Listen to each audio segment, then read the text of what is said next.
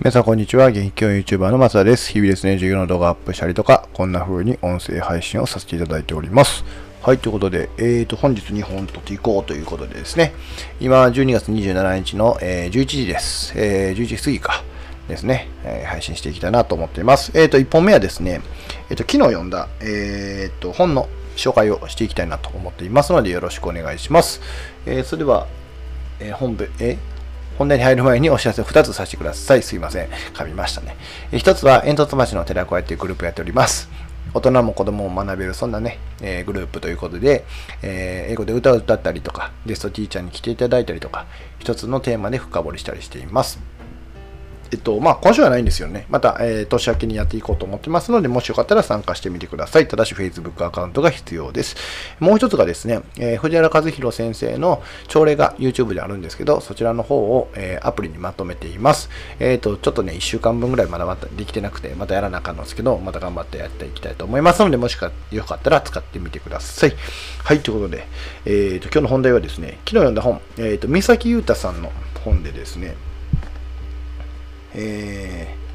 ー、時を稼ぐ男、新時代の時間とお金の法則っていう本なんですけど、まあ、目先裕太さんって言ってわからないと思う、わからないかもしれないので、えっと、青白王子ですね。青白王子って言ったらもしかしたらわかるかもしれないですね。えっと、まあ、YouTube もされてますし、多分他の Twitter とかも130万人ぐらいとかな、いてたりとか、まあ、あの、いわゆるインフルエンサーっていうあり、まあ、実業家ですね。実業家の方なんですけど、その人の本が、えっ、と、最近出たんですよね。で、えっ、と、これの本、本を、えー、昨日ね、ポチりました。えー、昨日、おとといかな？おとといポチりました。で、えー、なんでポチったかというと、えっ、と、青白王子の、えっ、と、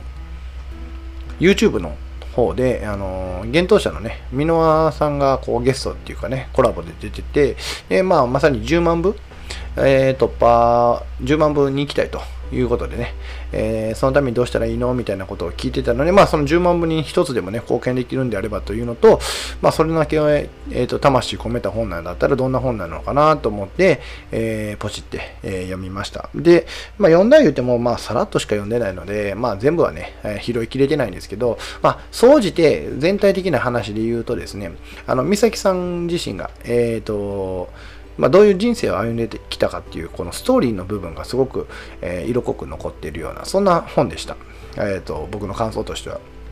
でやっぱり、えーとまあ、2つねその中で僕は思ったんですけど1つはやっぱりね、えっ、ー、と、弱さをやっぱ見せたのがすごく良かったなっていうことで、一つは、あの、それこそ2019年の5月やったかな、に、あの、美咲さんね、あの、脱税の容疑でね、逮捕されてるんですよね。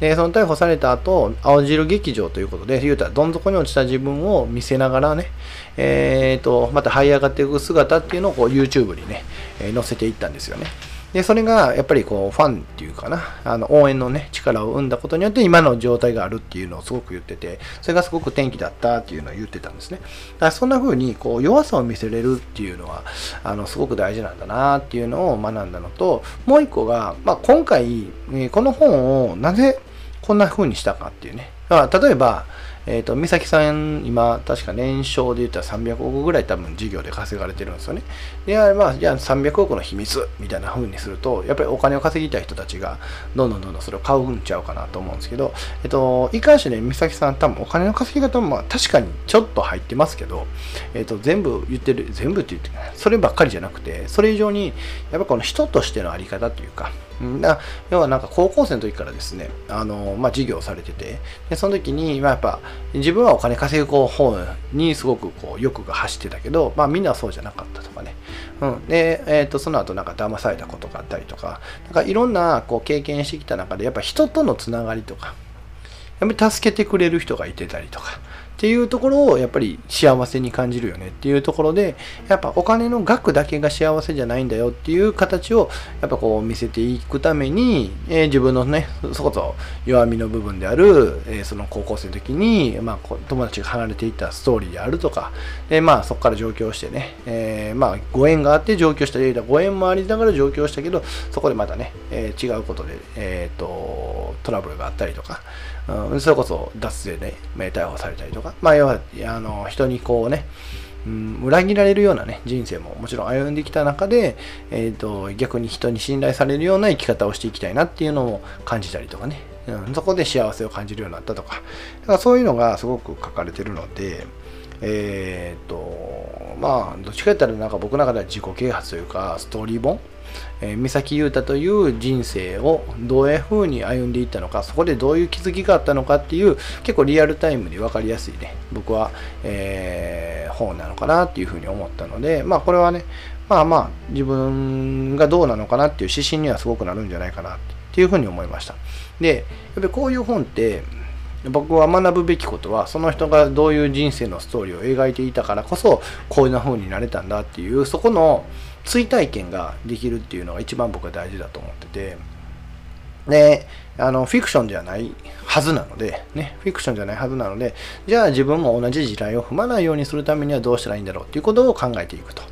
でそこをもっともっとね、えー、自分の中で転用していくことによって、自分自身のね、えー、幸せ、豊かさの追求っていうのができていけたらなっていうふうに僕は思いましたというようなお話でございます。はい。あの、やっぱ弱さの自己開示っていうのが、やっぱりめちゃめちゃ大事なんで、僕もね、あのどんどんどんどんそういうね弱さを見せれる部分はね見せていきたいなっていうふうに思います。まあまあ見せてると思うんですけどもう結構ありのままなんで見せてると思ってるんですけどまあまだまだねもし足りなかったらそうだしまあ僕自身がまだまだ大きなねそんな大きなチャレンジしてるわけじゃないのでそんな年商300億とかねしてるわけじゃないのでもっともっとね挑戦をしながら、えー、応援されるような人になっていきたいなっていうふうに思いました。はい。ということで、こんな感じでね、えー、ほぼ毎日音声配信してますので、もしよかったらフォローしてください。それでは、最後までご視聴ありがとうございました。これからもよろしくお願いします。では、またね